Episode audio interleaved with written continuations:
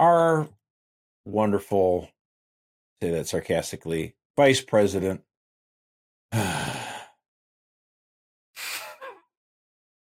he can't even It's say just- it.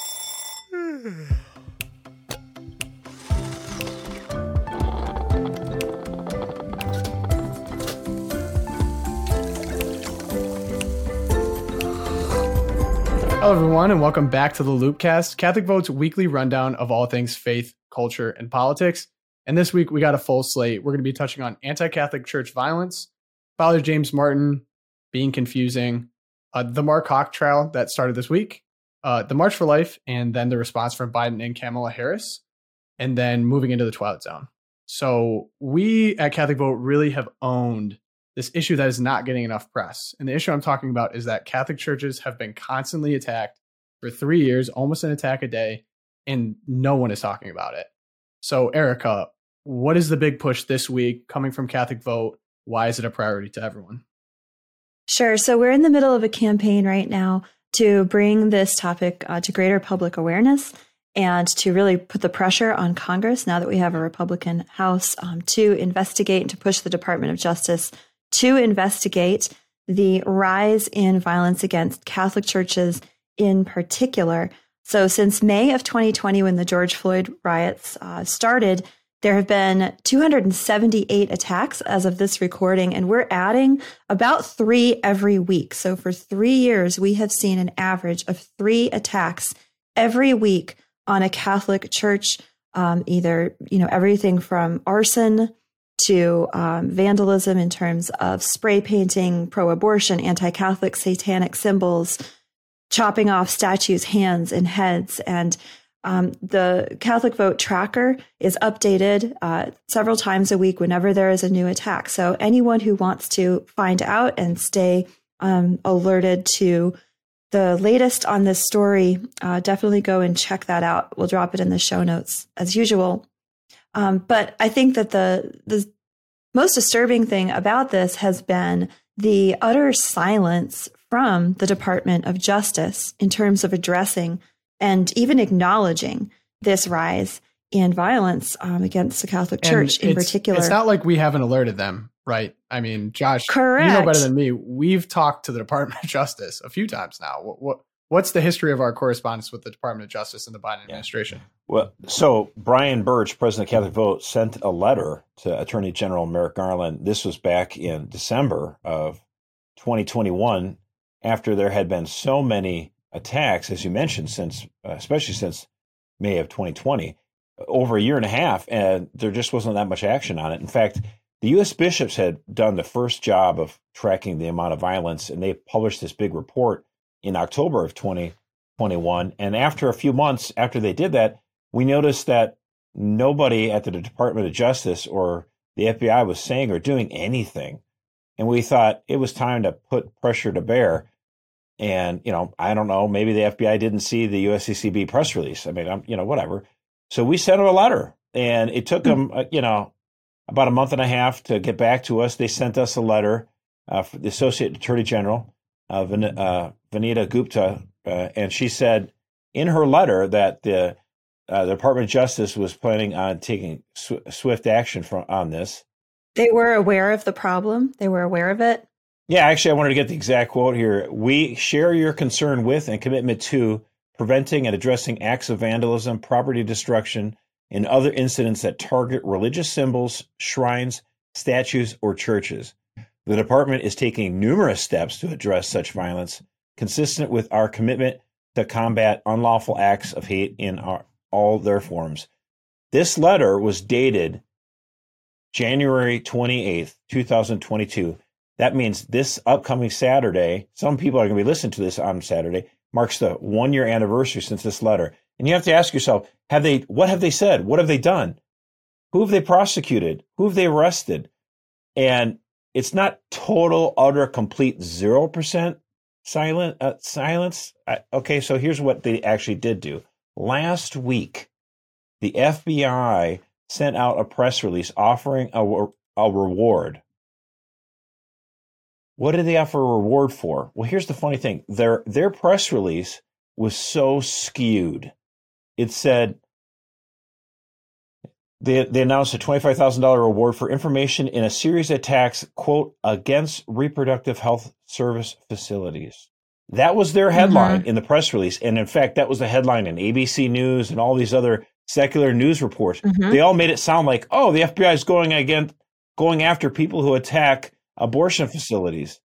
Abortion clinics. It's like, now wait yeah. a minute. So actually, if you get down, you know, uh, read like the seventh or eighth paragraph down, it actually clarifies that the reward is for information leading to, you know, any arrest involving reproductive health service buildings and also pregnancy resource centers and churches. So they only combine it all way at the bottom. They are totally downplaying it. Mm-hmm. And the secular media absolutely ran with it.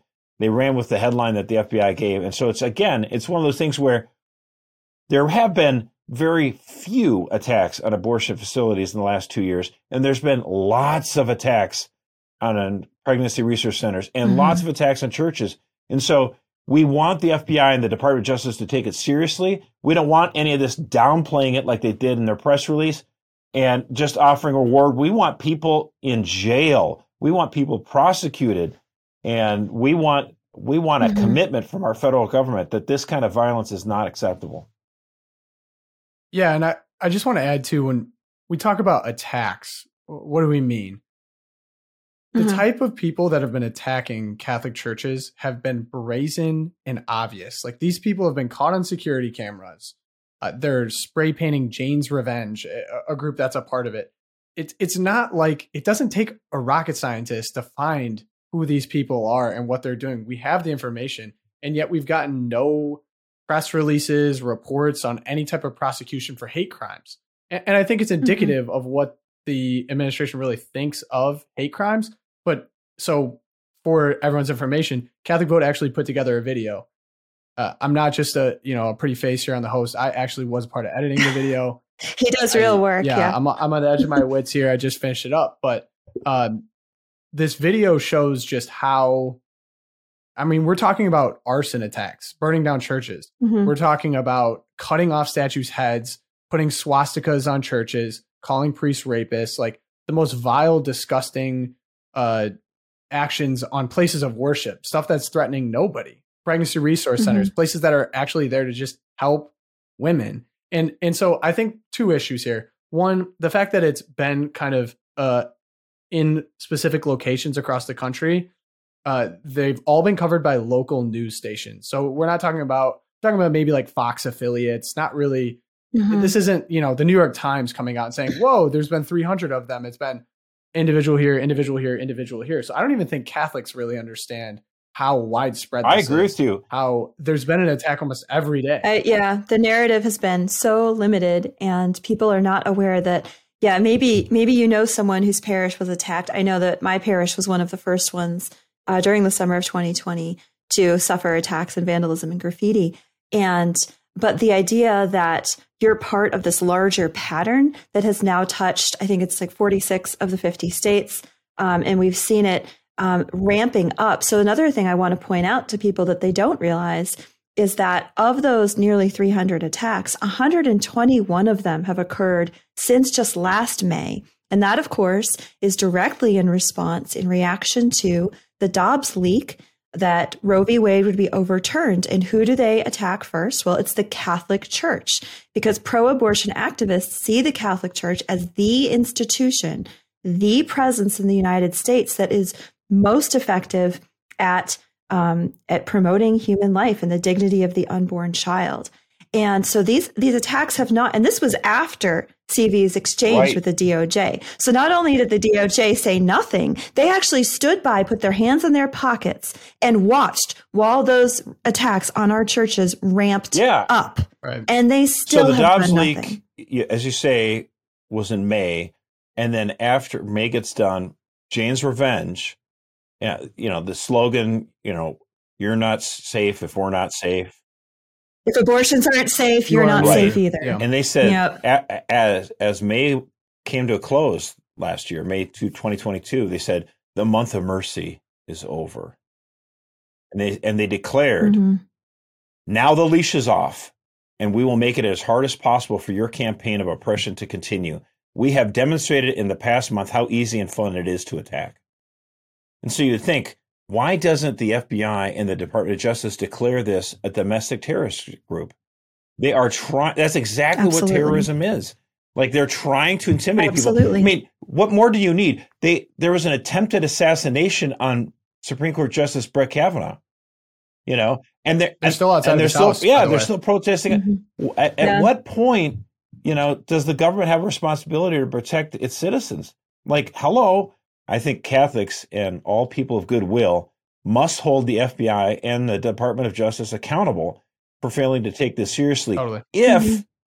just imagine this, if this issue were, you know, if the secular media were pro life, then the New York Times, the Washington Post would be covering this constantly. It would be on CNN every day. You'd have a 60 minute special on CBS, but instead you get total silence. Mm-hmm. The only people who have really covered this is Fox News because they're on the conservative side of things, right? But I got to be thankful. There's a lot of Republicans on Capitol Hill that have talked about this issue. They pledged that they're going to hold hearings on this.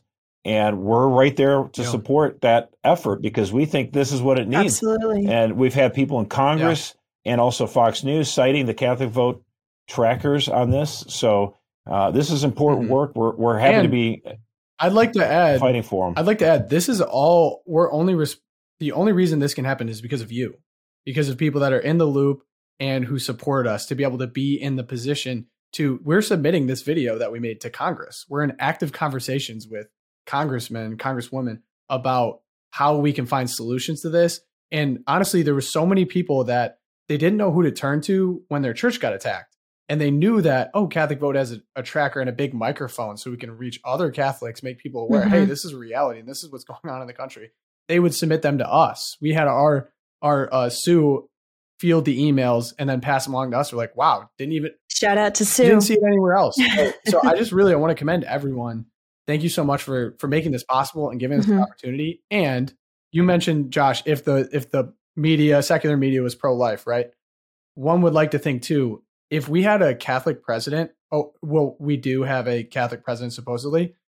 He has not said a word about these specific attacks mm-hmm. on Catholic churches. He said in very blanket statements through his press secretary that he condemns hate attacks or, or uh, unlawful protesting, whatever. But just think about that for a second if you were a Catholic and someone is attacking your house of worship, like imagine if this was um, mosques across the country being attacked and you were mm-hmm. you were um, Muslim, it would be extra personal to you. You would think that you would come out and with your microphone and, and unequivocally call out and deny people in the country that are attacking. Like this is your home, this is your backyard. So I just also want to say, it's just really cowardly for the president of the yeah. United States, who is Catholic, to not say a word about this, and we at Catholic Vote have to be the ones I pressing say, though, someone. This should be your I will issue. Say, though, well, I do consider it a badge of honor that people who love to kill babies understand that is the Catholic Church that stands against that. We are against that barbarism. You're darn right we are. Mm-hmm. We we think babies deserve yep. a chance to live. Like what a crazy concept, huh? So yeah, I mean, I yeah. you know, they're not going after the Unitarians. I mean, come on, I, they understand that you know we stand, right. You know, in solidarity with our unborn brothers and sisters. We wish them to the, the chance at life. It does make me proud yep. to be Catholic, and it really, I think, acknowledges something that the devil hates what's true. The devil mm-hmm. has identified. There's a lot of spiritual warfare going on, and it has identified the Catholic Church as being the biggest enemy against the forces of evil. So it, it is a badge of honor in a lot of ways. And oh, so I know I know which side I want to be I on. I know which side I want to be on. And actually we were all at the March for Life. We're going to address this later, but mm-hmm. so beautiful to see just such a large gathering of Catholics and people of goodwill across the country come across in the defense of the defenseless. So we move on into our next section here. Actually, I'm coining it answer the inbox. So we actually received uh, a few emails, a few good questions. I picked one of them out that we can address. I think it really fits in well. So I'm just going to read it off now. So Hello, I have learned a lot from your weekly Loopcast and look forward to listening to them. Thank you so much. Thank we work hard on it. Uh, so I learned from the Loop email that the vote was 222 to 208 to pass a resolution condemning the recent attacks on pro life facilities and churches.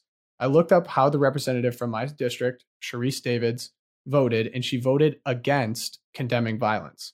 I wrote her an email and asked her why she voted not to condemn violence. I most likely will get an auto response since this is what happened multiple times in the past. My question for you is why do you think that so many representatives voted against the resolution to condemn violence?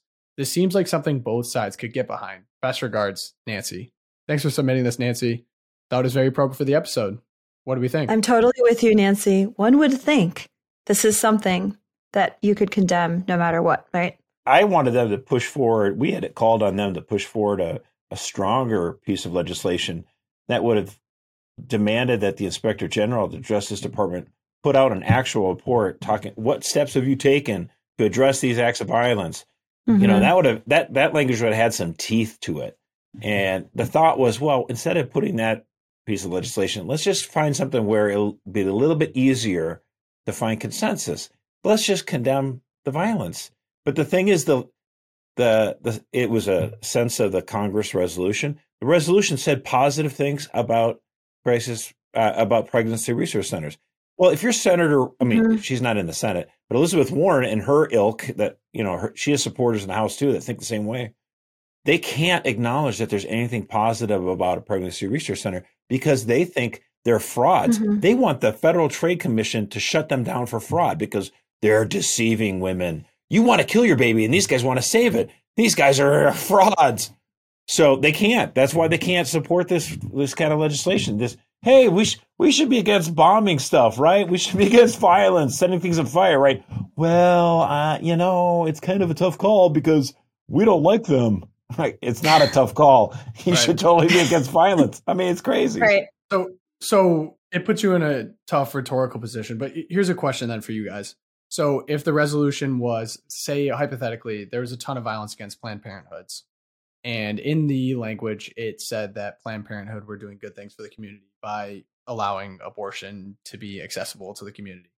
Could you, as a member of Congress, vote to uh, uh, condemn violence against Planned Parenthood in this case? Well, see, the thing is that hmm. the people who support abortion claim they favor choice, right? So presumably, they should have no problem with an organization that's trying to say, "Hey, you have a choice. Why don't you choose life?" What What's the objection? unless what they really, really want is more dead babies. If that's what they want, then they're not really pro choice. So that's what I right. think gets to the drive why they don't like pregnancy research centers. They're like, no, we want the abortion industry to have more money and we want more babies dead. Like, to what? grow. what? Yeah. I mean, then you're not pro choice, you're just pro death. So, you know, to me, mm-hmm. that, that if you're pr- truly pro choice, you shouldn't have a problem with a woman choosing either one, right? We're the ones that are claiming, right. hey, by the way, this is murder. So we're not going to endorse the other side. But their side claims to be just right. in favor of whatever choice you want to make. Well, maybe they're right. not telling the truth then.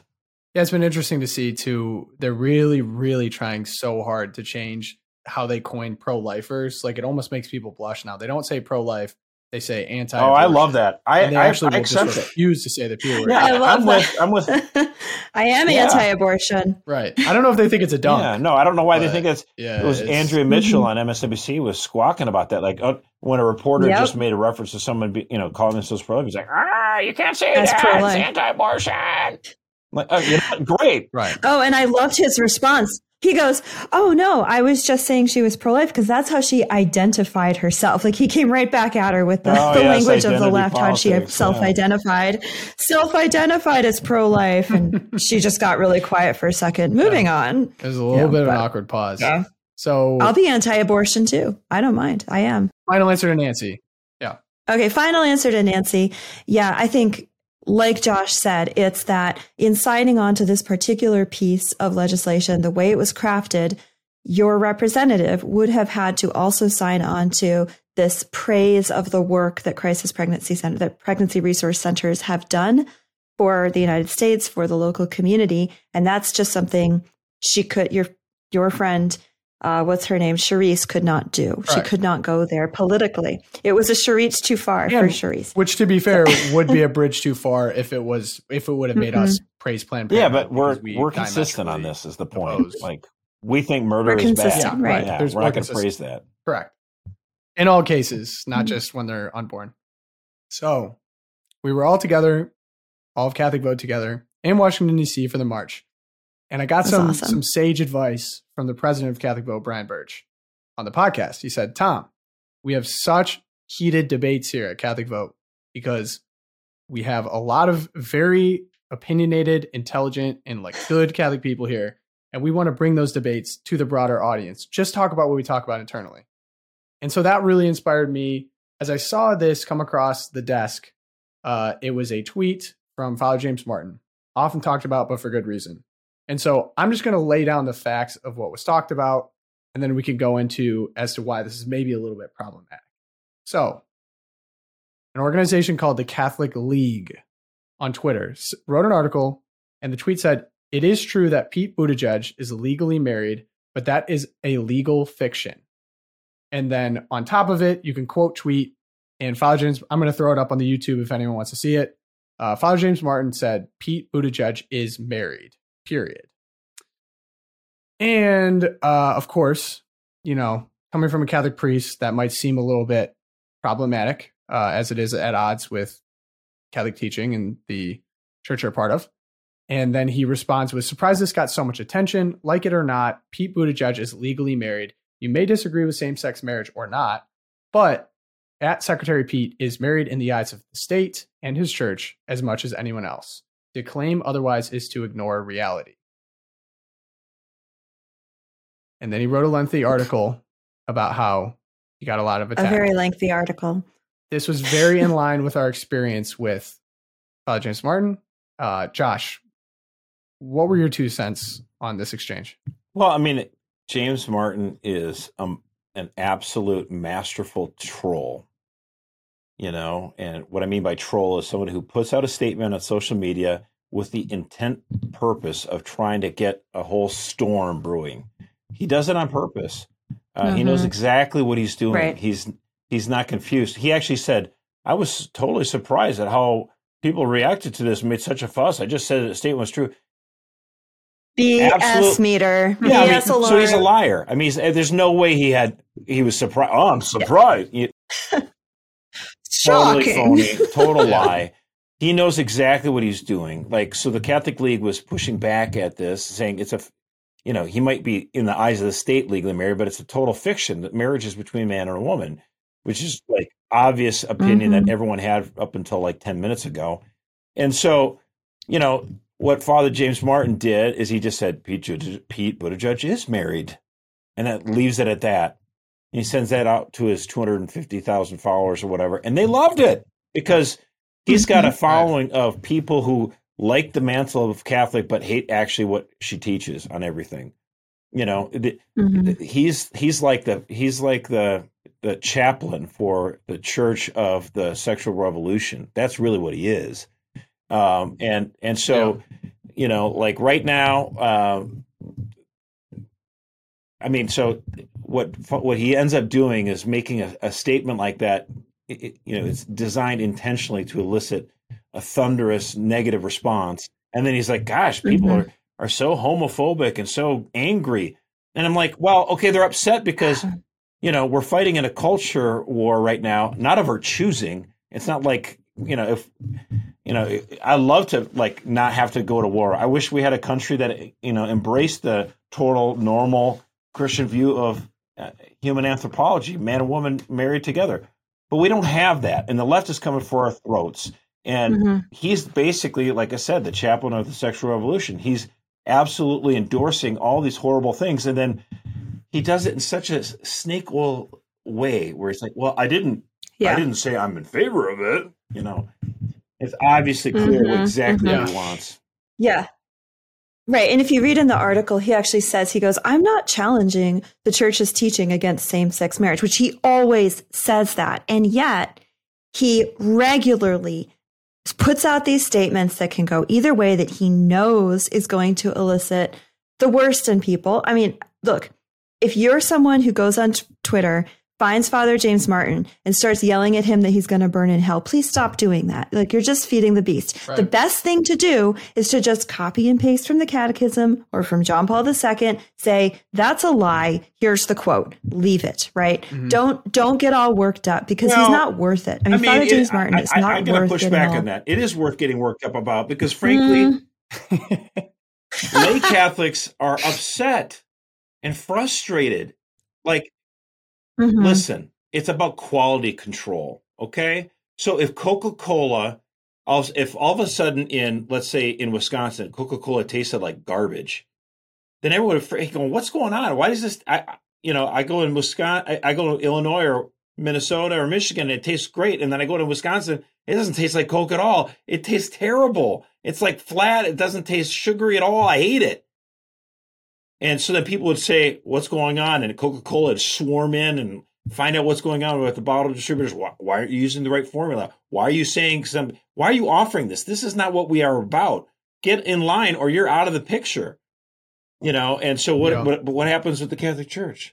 Like some guy like this, James Right. Martin is a total heretic. You make a good point. He's point. pushing a false gospel, Mm-hmm. and he's just not only a, Yeah. you know, it- it- why is there no quality control? Why is his the Jesuit superior or his archbishop or I don't know the Pope, who happens to also be a Jesuit, saying stop this, stop doing this. You're you're teaching a false gospel. But in fact, Mhm. Pope Francis promoted him.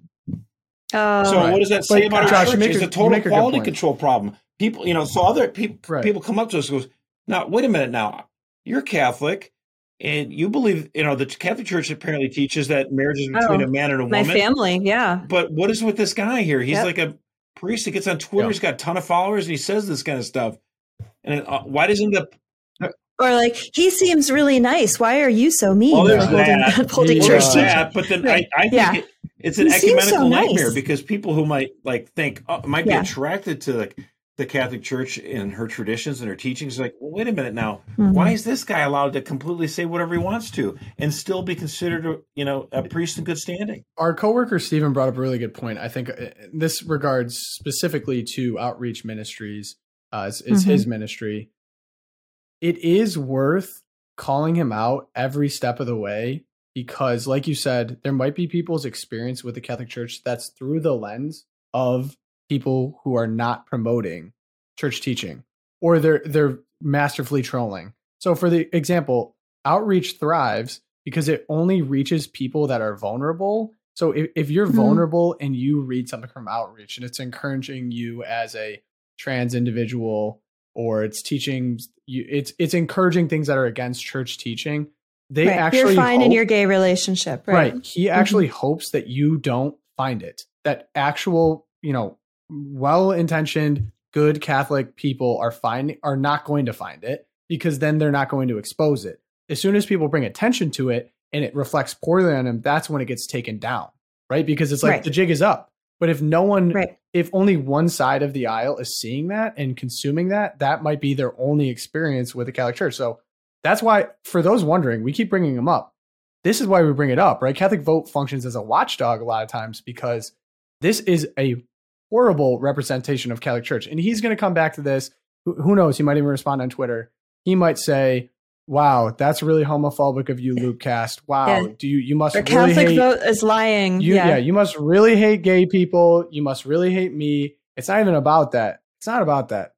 We know what you're doing. We know the game, and we're here to say, call you out at every single step. Well, and again, I would like to Mhm. make the point. It's not like someone, you know, on the street corner who goes, you know, I hate you Catholics as you walk in a church. Like, yeah, just ignore that guy. He's just a crank. I mean, James Martin has over 300,000 followers uh, on Twitter alone. He, like I said, he got promoted to the Vatican. He also appears on CBS. He's like the chaplain of the Stephen Colbert's Late Show or whatever Uh, But, like, Colbert, yeah. you know, is there a more influential Catholic priest in the United States than James Martin?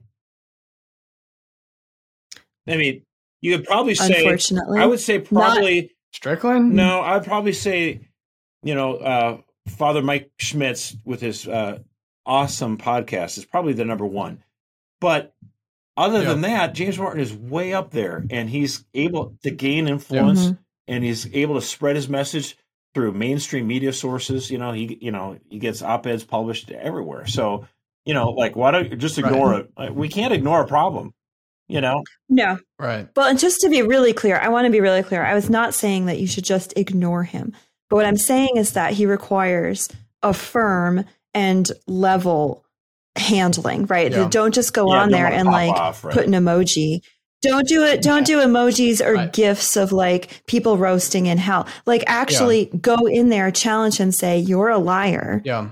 I think with to Tom's point earlier, what you know, like Stephen was saying, it's not even helpful for his own goals. Like in other words, James Martin purportedly is doing all this kind of stuff, as you say, to try to you know be supportive of LGBT you know teens. That's how I always. Oh, what about these kids under eighteen? These boys, like buddy, if you Mhm. truly believe in the Catholic teachings on you know human anthropology that God made created us male and female, and that you know God has a plan for men and for women, which of course he disagrees with all that.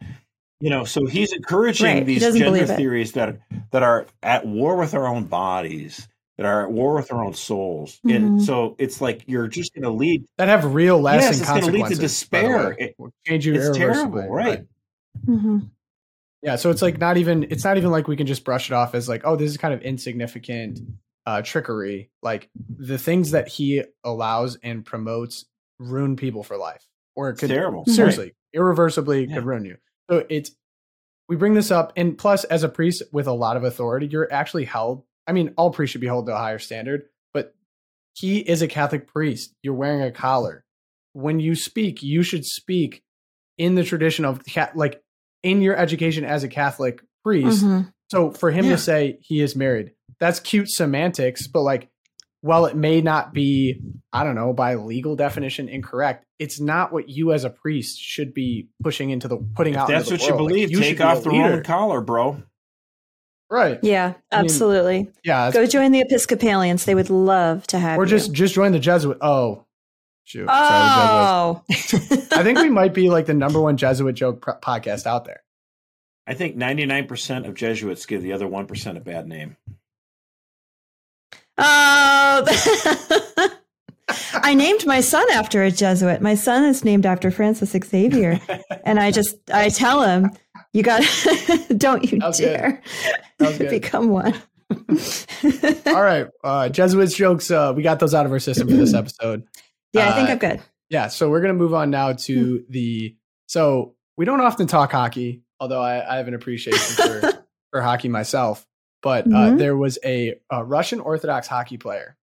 His name is Ivan Provorov, and I'm not great at pronouncing Russian, so forgive me on that. How's your Russian, Tom? Russian, brushing up, a little dusty. Uh, so he was a player for the Philadelphia Flyers, and he was asked about why he was not going to wear the Pride Night jersey uh, with the rest of his team. He was the only member of his team to not do so, and Mhm. he answered very simply, "It's it's against my religion. I don't believe it, and I won't do it." And honestly, I don't want to hear any other questions about it. Like if you have hockey questions, ask me. yeah, I know, loved that. I- I'll play the you have a hockey question, I'm happy to. Yeah, I mean, I'll run the clip. say in the, it should in be the end of the discussion right Everybody, I respect everybody's choices. My choice is to stay true to myself and my religion. That's all I'm going to say. Any, uh, like I said, that's all I'm going to comment at, on that. Um, if you have any hockey questions, I would like, I would answer those. Just uh, Can you just clarify what? Hmm? Clarify, can you clarify your religion? Russian Orthodox. why are professional teams supporting what we normally call deviant forms of sexuality up until like you know 15 20 years ago you know and it's like you know Right. it, it it's again the, the rainbow crowd doesn't just want neutrality they want our they want us to uh, endorse it Mhm. you know it's not they don't they, they don't want just tolerance you know they want our approval and you know what we don't approve we don't Well, and guess what? Mhm. So he didn't do it, and his jersey sold out. Sold out yeah, on the NHL. And this is this is not he's not you know Sidney Crosby or I don't know if we got hockey li- fans on the podcast. and it's hockey. It's- yeah, it's hockey. that jersey sold out. I mean, I kind of want to buy a jersey. My only beef with it is that I'd be giving money to the NHL, which is I think one of the worst professional sports organizations when it comes to a lot of these like Mhm. woke causes. I almost wish that he was able to like set up his own shop or something because I would have loved to love Yeah. to support that. but the fan base they sent a message to NHL. What they does sent that a message. say? The fact that it's sold out, like that, even kind of surprised me. Is it just a sign that everyone's kind of fed up with this thing? Like, Mm-hmm. is it people of religious faith that only did it? Is it some secular people are like, yeah, I am kind of tired of having dumb stuff shoved down my throat for no reason. What do you think? Oh gosh, I mean, I think that it was just it's this there are enough people out there paying attention who, when they see someone who's willing to stand up, I mean, the only guy on his team, you know how, I don't know how guy locker rooms are, but I imagine there's some like social pressure going on there. For him to just be like, no, this is against who I am. It's against my faith. I'm not going to do it. Mm. I, I mean, you just got to admire that. Like, here's a, a guy, a man who's actually being a manly man. Yeah. So I would love to see the data analysis on who bought it. Were they all people of faith? Were, are there really that many Russian Orthodox Right. watching hockey in the United States that they could buy out the guys' jerseys? I don't think so. But um, yeah, I mean, I, it was just it was a great moment, just a really great moment. It reminded me one of my all time favorite movies is uh, Chariots of Fire, back from the 1980s. You know the story of the Christian missionary who was on the British track team and he would not run a race on Sunday and the movie just does such a great job. I'd encourage everyone to go watch it. Older movie, but it just does a great job of um, dramatizing this the the pressures that are put on these athletes to be um, role models, but also to kowtow to whatever the current political atmosphere is. I mean, they're getting pressure from big business, from the NHL. They're getting this pressure, and and this movie is the story of a guy who would not bend the knee. And uh, same, say, you know, kudos to Ivan.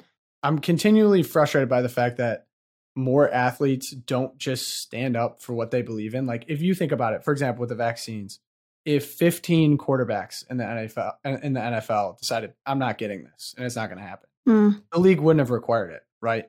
If Mhm. all of the hockey stars say I'm not going to wear this jersey, like you, you're not going to force me to do something that doesn't Mhm. align with whatever, they wouldn't force it. on Or me. the female Right? swimmers, if the NCAA, if all those girls had refused to swim against swim. Leah Thomas, correct. Like I'm not swimming. I understand that you have to sacrifice something when you do that, but it, it's like if everyone sacrifices together, then no one does in a way because then it's they're Yeah. it's shown that it's important enough to people that people will back down. Okay. But instead, it's just Yeah. the opposite. People just back down on it. Yeah, no, I mean, I think Yeah, but that's not how it works. I do think courage is.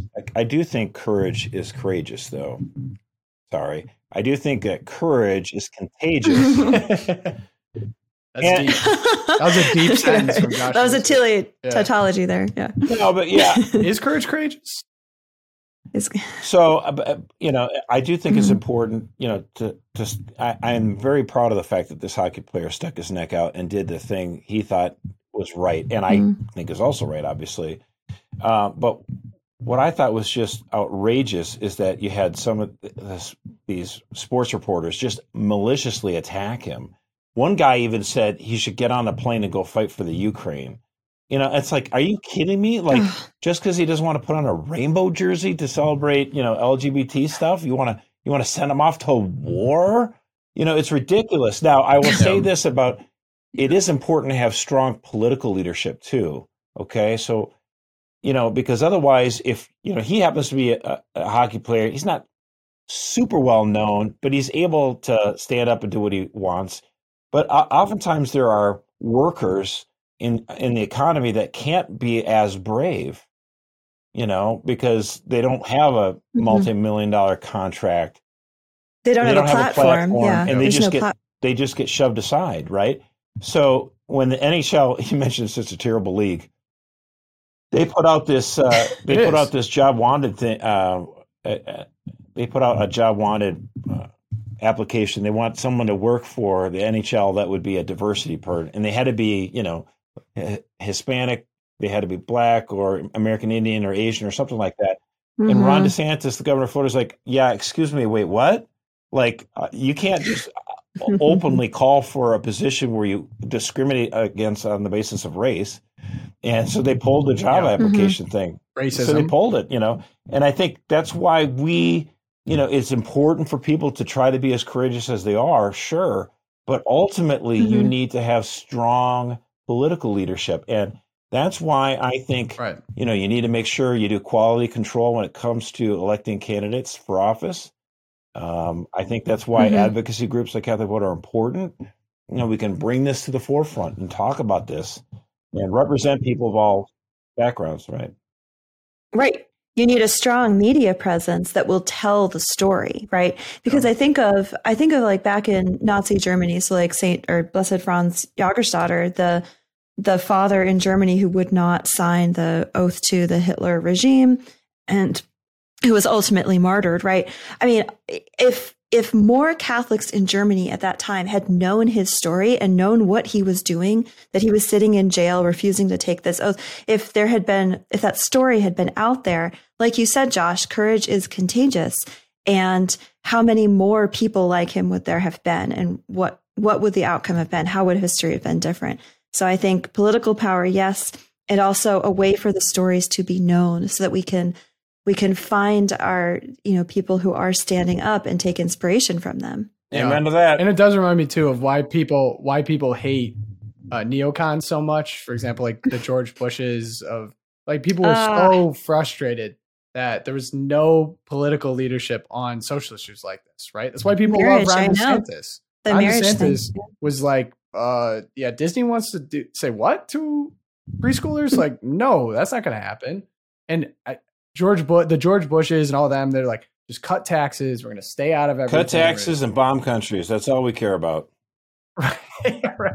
Exactly. Oh, those were the days. So I'm glad. Mm. Hopefully, we've moved on to a new political era where we actually can have to take some charge. And actually, thank you to the left for really pushing society way too far to the shout out to we, Obama. Yeah, shout out to Obama for just taking us into pushing us so far. So, uh, yeah, before we move on to the Twilight Zone, I just want to bring up it's it's just starting. We're going to be able to give you much more updates as it comes. But mm-hmm. the Mark Houck trial actually starts this week. Has started this week by the time this is released, and I just really their family needs prayers, very mm-hmm. intentional mm-hmm. prayers. They're going up against a system that is clearly angled against people of goodwill, pro life, and the same system that has turned a blind eye to all these church attacks. Instead, the Department of Justice has chosen to go after well meaning people of good conscience who are protesting outside of abortion clinics. Mark Houck is actually one of a quite a few that have been mm-hmm. arrested mm-hmm. with the FBI in their homes, flashing guns, crazy stuff for just protesting outside of these abortion clinics. So we really, I just ask everyone listening, if you can just take the time now, please say a prayer for Mark Houck and his entire family. This is going to be a very important trial, I think, and set a really important precedent, hopefully, that can exonerate just innocent pro-lifers in the country. Um, yeah, I think that's that's all we need to say on that. We will be updating you as that is a kind of ongoing situation. Uh, so we're going to move on now into the Twilight Zone. Uh, Josh, well, Twilight I mean, I guess I, I you know, I, I have to remind myself not to get totally surprised by these things, you know, but um our wonderful say that sarcastically vice president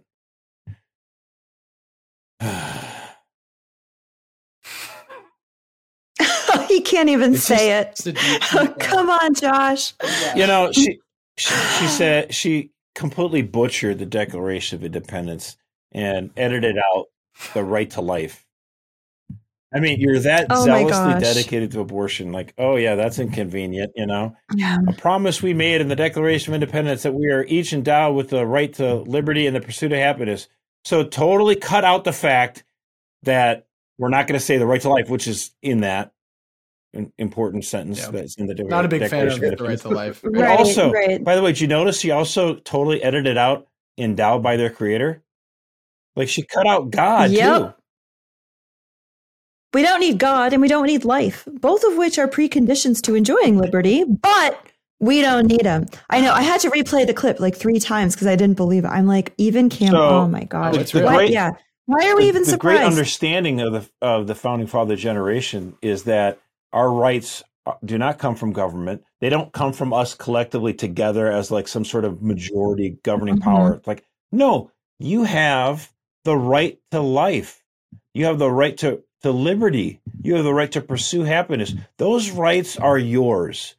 They are endowed by the creator. Right. No government of men can ever take that away.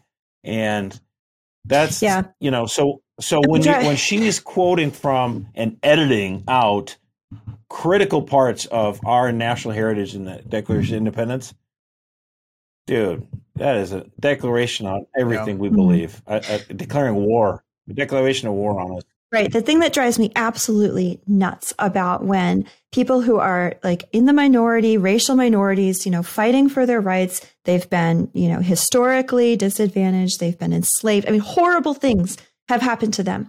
But the entire basis of protesting and working for a better civilization for all people, for rights, the entire basis of that is that the government, the policies that were in place, the people in power who held them down, were not the final arbiter of their rights. That that that government and power is not the source of the rights of African Americans. It's not the source of the rights of women. It's not. It's, it's God. It's someone prior to government. Right. And now that you feel like you're kind of getting the power, you're the one in power now. Now you do away with the entire basis that got you to this point. It just well, the, I know what you're saying, but like Kamala Harris could have, you know, this, that same thing that she said could have been uttered by any number of lame white Democrats as well. I mean, the thing is, Joe Biden, if he said it, you'd have thought, oh, maybe he's just kind of senile and getting old because he butchers. He, he butchers everything, line. right? Yeah. He can't make. Oh, he can't string a get a. Yeah, it's like the DNC, the Democratic National Convention. They, you know, they didn't want to pledge allegiance to the American flag. Mm-hmm. They don't like that. They want to cut God out of their platform. So, you know, we are seeing right. uh, a rise, not just in the nones, like people with no affiliation. Those people are obviously mm-hmm. actively hostile to religion. It's not like, yeah, it's not my mm-hmm. thing. You want to do it, whatever. No, I mean that's what the whole church violence yeah. stuff is about. Like, they want yeah. to erase it, yeah. right? They want it to be erased. And important to note. Important to note when she did this. Mm. Her and Joe Biden both did this as mil- like thousands upon thousands of pro-lifers from across the country came to DC for the March for Life. Like Mm-hmm. Joe Biden's a Catholic. The anniversary of Roe v. Wade, right? right. This is on the anniversary. Right. She can't quote the right to life. She can't. I mean, it actually would kind of be a contradiction, I guess. If if well, we would have called out the contradiction, but like but... to me, like the Twilight Zone was like, "Woo!" So scared of it, you can't even talk about it. Like, let's just pretend right. it doesn't exist. And like, golly. And the the whole abortion thing was predicated upon eugenics. It was used against uh-huh. minorities. Eric, you were talking about minorities. Kamala Harris herself, minority. So mm-hmm. just so sad to see it is sad. such ignorant and malicious people. And yeah, I think it's dangerous to say that it's ignorant. So this is yeah, something like Ben Shapiro. Ben Shapiro is always saying like Kamala Harris is so stupid, and he's always saying like Karine Jean Pierre, the world's most untalented press secretary, which is a cute line. Thanks, Ben. That's really you know she is. However, I think that it's giving them short shrift. Like the things that they put out there are calculated and deliberate. This is, yeah, it's intentional. It's not just that Karine Jean Pierre is untalented and can't say anything straight. She deliberately obfuscates. Yeah. Yeah. Yeah. Yeah. So Ben, give her, mm, don't do that. But I'll give you a pass on Biden because I truly don't know. yeah, That's, we just. Mm. We'll give you a pass now. Everyone else. the deep mysteries. right. Uh, Erica, or Twilight Zone. Oh, yeah. All right. So the immigration numbers were released for December 2022 this week from the uh, U.S. Customs and Borders Protection Agency. In total, there were over a quarter of a million encounters at the southern border in December. And that's just continuing to ramp up. That's a 7% increase compared to November. But that's not the twilight zone for me. Like we all know it's a disaster. But then I was digging a little deeper into the statistics, like following the story. We'll be covering this more in the weeks to come. But the Border Patrol agents stopped 17 people at the southern border in December who are on the FBI's terror watch list. This brings the total number of individuals arrested at the southern border who are on the terror watch list to 38 since the current fiscal year, which started October 1st. Um, but this is even more interesting. There were 98 terror watch list arrests in 22, 15 and 21, and only three in 2020. During the entire Trump, uh, whatever it's called, presidency, I can't even talk anymore. During the entire Trump presidency, they were in the single digits every year, how many guys they were picking up from the terror watch list. Now we're talking, we're, we're on target to be over 100 at the southern border this year.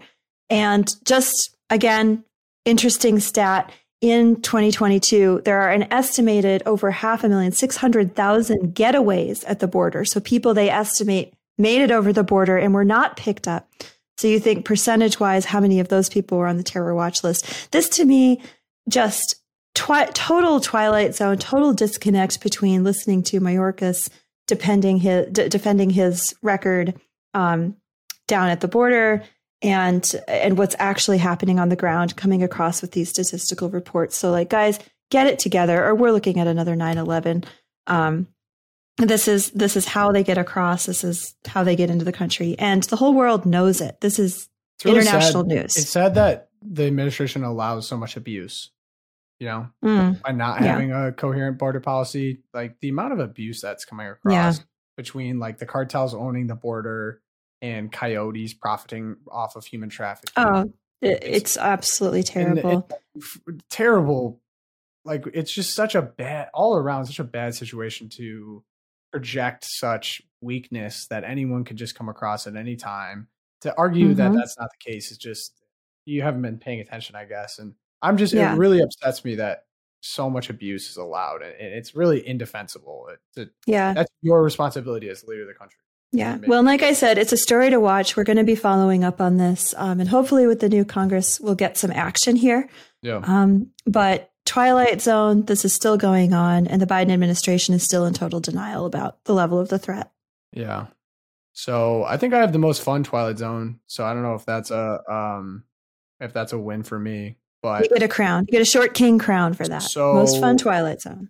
Short King crown uh Benedict the Sixteenth, rest in peace. Uh hope he's watching Mhm. down on this podcast right now. He wrote a book in Italian called What is Christianity that was released very recently, this past week. And so recently that people haven't really even been able to interpret it, I guess. And the book has some bombshells in it, man. I mean, he went out swinging on this one. So I'm going to bring up some of the things the book talks about. And this is we haven't even gotten really a full breakdown yet, which I think is is totally the fault of mainstream media. I mean, if this was Mhm. anyone else, this would be everywhere, all over the place. I mean, he's a former pope. So, uh, Benedict XVI in the book speaks of homosexuality and the fact that there are gay clubs in seminaries. Uh, so yeah, hear a lot of talk about the the homosexual clubs. Talk about there being very like open, secret boyfriends. Uh, Hmm. Sexual deviancy out in the open in a lot of these seminaries, and just the fact that uh, some of these people had wives and children, in some cases by their girlfriends. I mean, just crazy. I mean, that was main what we've gotten so far, but I mean, it's crazy to me. A few things like, okay, this this bombshell drops, obviously critical of like the current pope and the current state of the church, and yet, uh, why do we not have it published in English and like Well, have this everywhere? It'll, it'll come in Even- English. in even if it was in I'm sure, Latin. a week or so. Right, but okay, but say if Pope Francis retires and he says any or passes away and he says anything critical of say like I don't know the TLM or or, or whatever, like this would truly be everywhere by now, would it not? I mean, is that is that that crazy of a Yeah, I mean, so like the Catholic left isn't going to want to publish this because it's calling attention to stuff that they would like to sweep under the rug. And then you have another problem Right. with conservative, you know, Catholic media, which oftentimes is a little risk averse. Um, they don't want to really mention bad things about the that's an understatement. they don't want to yeah. mention bad things about the church because they want people to be happy about their church. They want people to love their church and the church's teachings. But if you do love the church and her teachings, then you should be frustrated and upset when someone Mhm. is causing great scandal. The answer is not to just kind of ignore it and hope no one notices it. That's not helpful at all.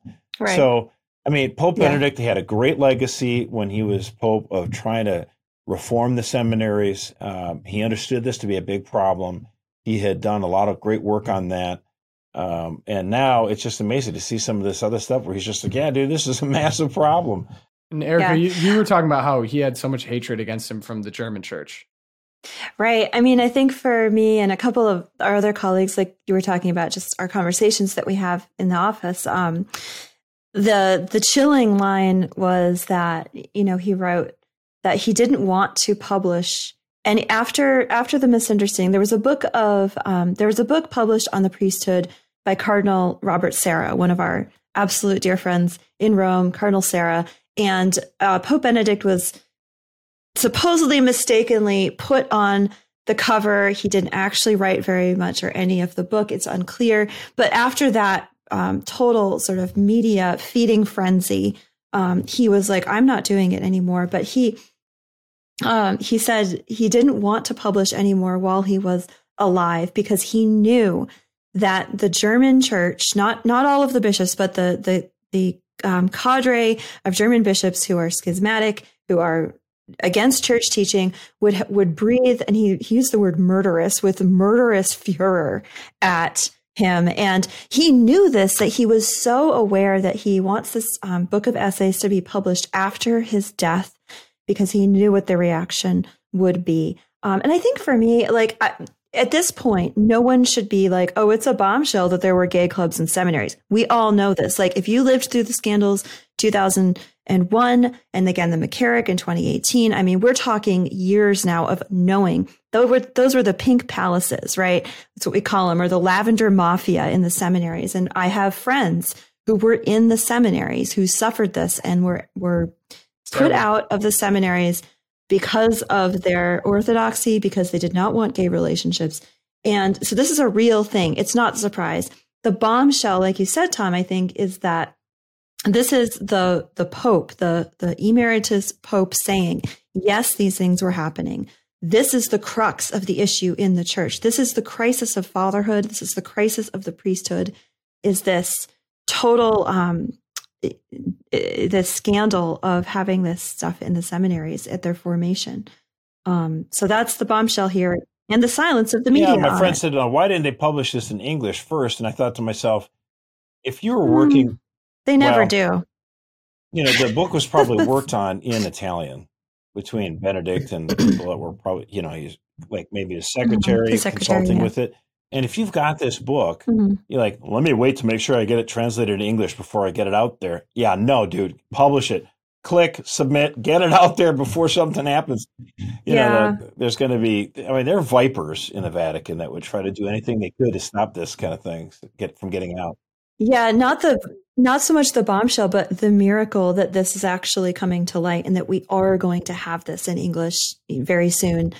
That's a miracle because the way it works, it could have just gone into the dustbin somewhere under the Vatican. They'll discover it in 800 years, you know, like yeah, but we got it out there. So, so much good, else yeah. is down there. And yeah, praise the Lord. Well, I think that about does for this episode packed.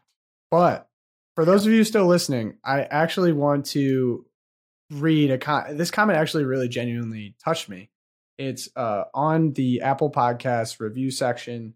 Uh, someone that titled themselves as Hate News, Love Loopcast, gave us five stars.